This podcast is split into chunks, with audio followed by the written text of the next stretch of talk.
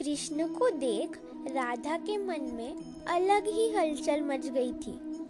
उसी बीच कृष्ण ने राधा से अपना नाम पूछा और जैसे ही राधा ने अपना नाम बताया, वो ध्वनि सारे संसार में गूंज उठी।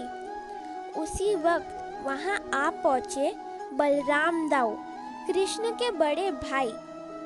वे इतने शूर थे कि युद्ध में किसी की सहायता नहीं लेते थे।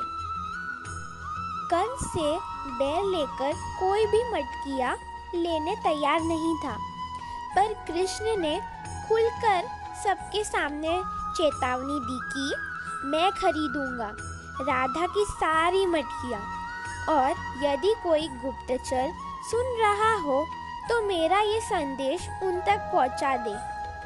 मैं कंस से नहीं डरता हूँ। ये सुनकर राधा फूली न समाई। मन ही मन वो मुस्कुरा रही थी। जैसे ही कंस को ये खबर पहुँचती है, वैसे ही उनके सैनिक वहाँ आ पहुँचे। सबको बंदी बनाने की धमकी दी।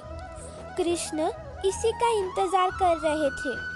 राधा मौका मिलते ही वहाँ से भाग जाती है, पर कृष्ण थोड़ी देर के लिए वही खड़े थे।